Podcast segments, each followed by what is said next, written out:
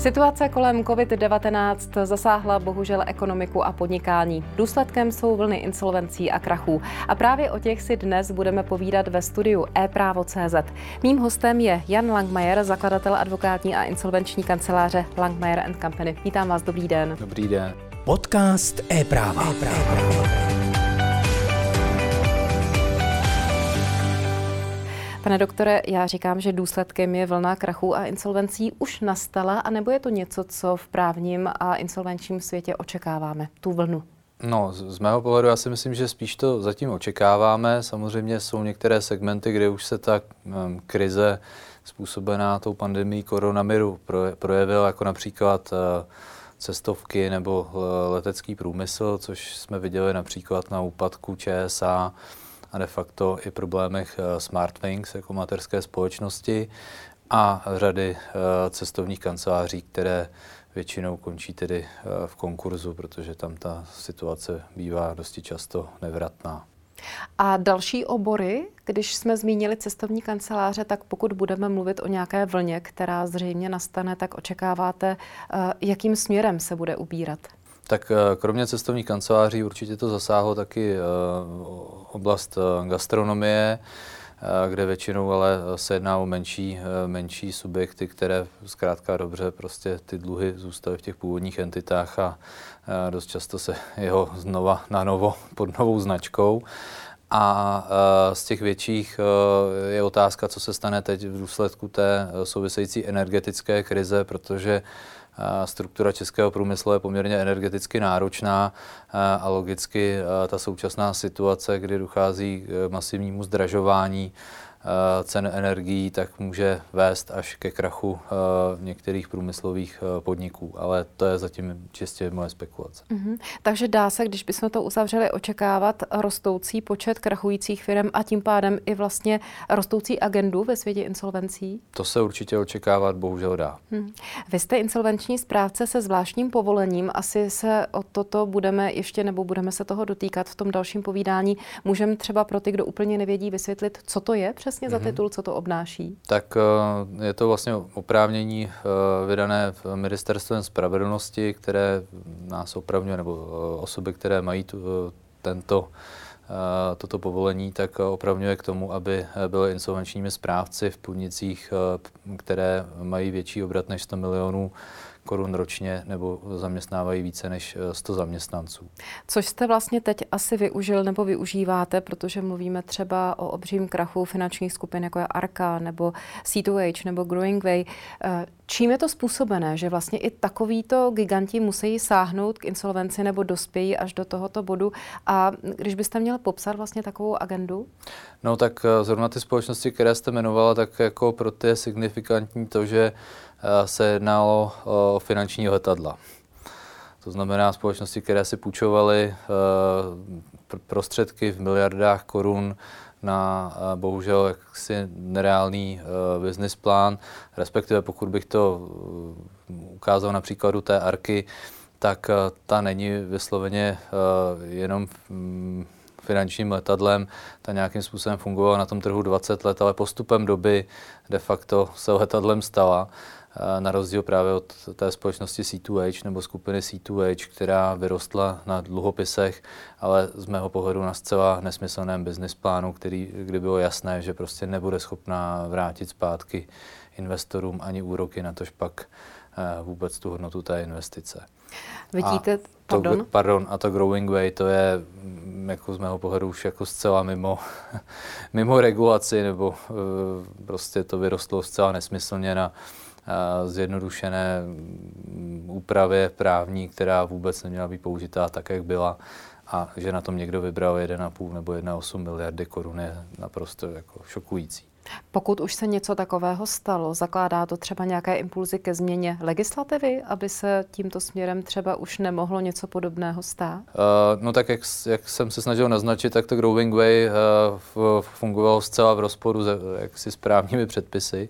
To znamená, tam je to spíš otázka, proč uh, došlo k tomu, že tedy policie začala konat až uh, v mm-hmm. situaci, kdy kdy na ten podnikatelský záměr, tak jak byl položen, bylo vybráno takové množství peněz od několika tisíc retailových investorů, což se nikdy nemělo stát.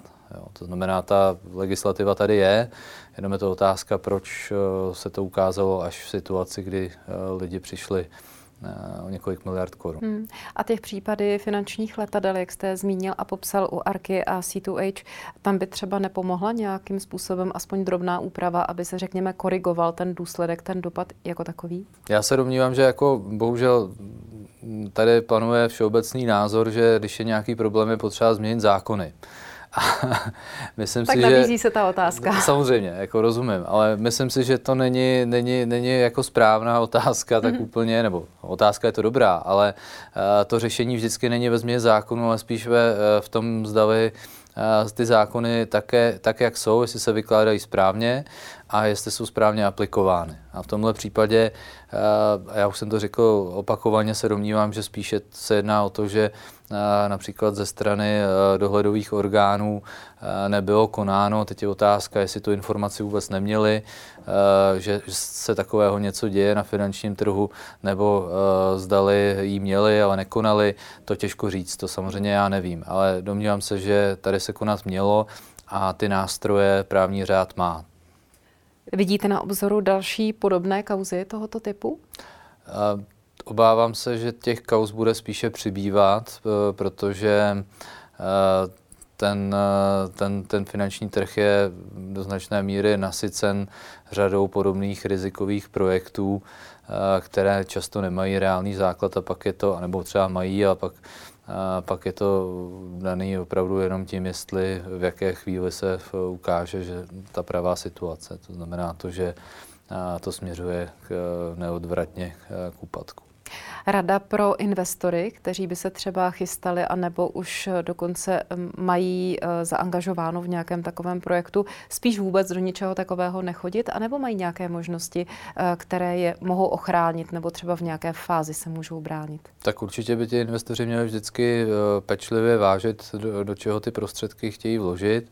Měli by si prozkoumat toho, toho emitenta nebo vůbec teda tu investici, z hlediska toho, jestli zatím, jaké osoby zatím jsou, jestli mají nějaký kredit, jestli ten business plán nebo business model, jestli aspoň na první po, laický pohled je realistický či není, a jako rozmýš, rozmýšleli vždycky s chladnou hlavou. Neměli by dát na nějak jako impulzivní chování ve smyslu tohle je úžasný, na tom vydělám dvanáct až patnáct procent ročně, jako třeba na Growing Way, tady šikovný um, pán, který, který tady investuje na kapitálových trzích, vydělává stovky procent ročně, tak mu to tam dáme. Jo. To si myslím, že je zcela jako špatný přístup. Měli by vždycky jako vědět, že ten slibovaný výnos, pokud je nějaký nadstandardně vysoký, takže se musí jednat o vysoce rizikový produkt, který může dopadnout velmi špatně. Má smysl investovat do určitého poradenství, jak jste říkal, zjistit si o tom klientovi nebo o tom záměru podnikatelském něco? Dělá třeba něco takového vaše advokátní kancelář? Popřípadě je dobré obrátit se na obě odborníka v rámci toho ověření? Tak myslím si, že určitě je dobré se obrátit na odborníka. Druhá věc je taková, že většinou ty investoři se k té investici dostanou přes nějaké kvazi nezávislé poradce.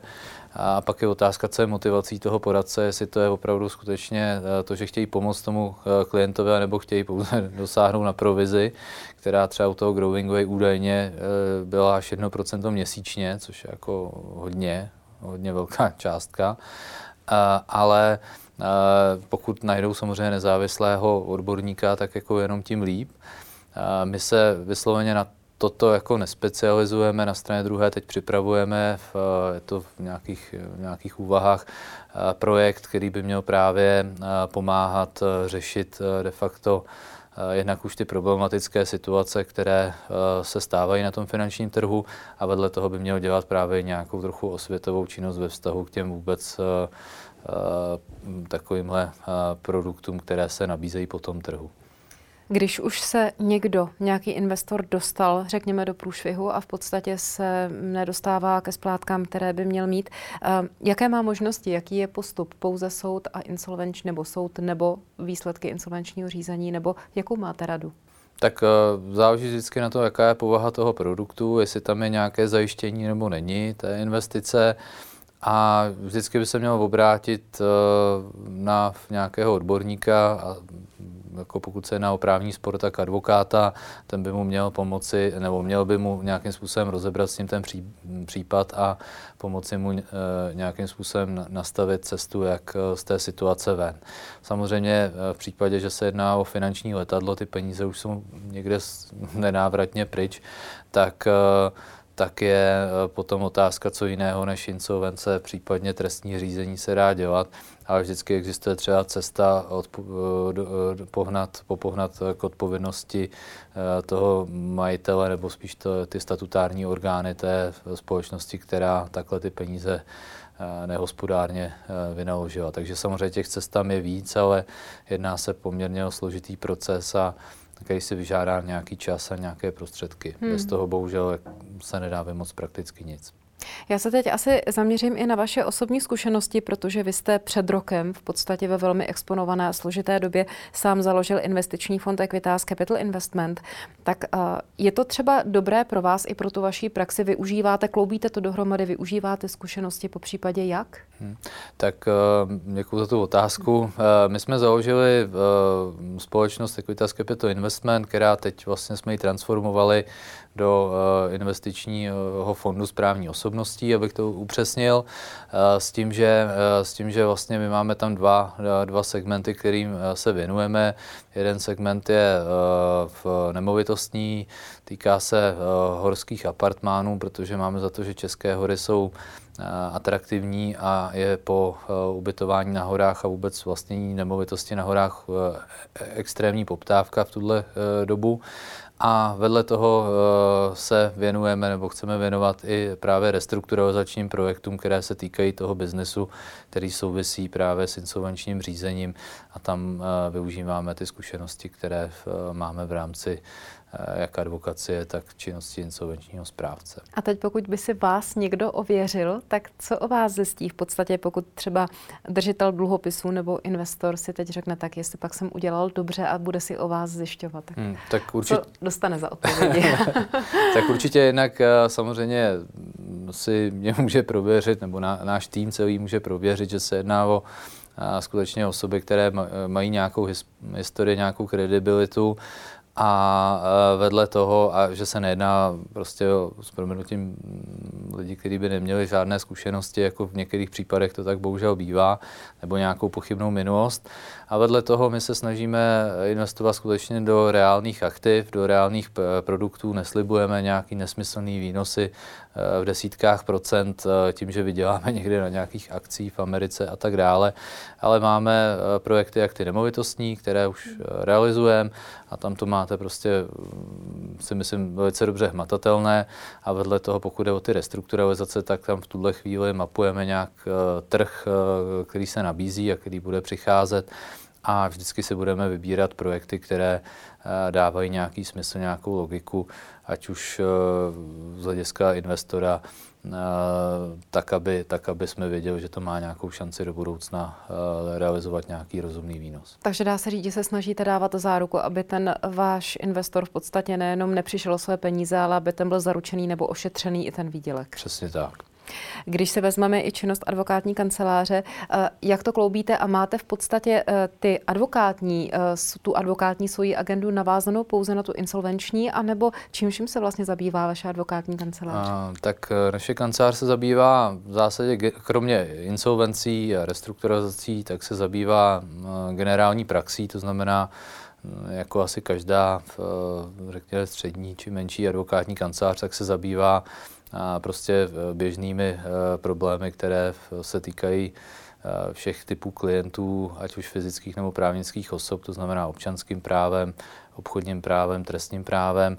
E, kromě té běžné agendy a těch insolvencí se e, zabýváme taky docela e, dost e, sportovním právem, protože e, jsem mimo jiné tedy členem rozhodčí komise Českého olympijského výboru, takže se zabývám i sportovním právem. Tak přeju hodně úspěchů na všech agendách, které se vás týkají, nebo ve všech agendách, a budu se těšit zase tady ve studiu e právo tečka cé zet někdy. Nashledanou. Děkuji za pozvání, nashledanou. Mým hostem byl Jan Langmeier, zakladatel advokátní a insolvenční kanceláře Langmeier and Company. Loučím se s vámi, přeju hezký den a nashledanou příště.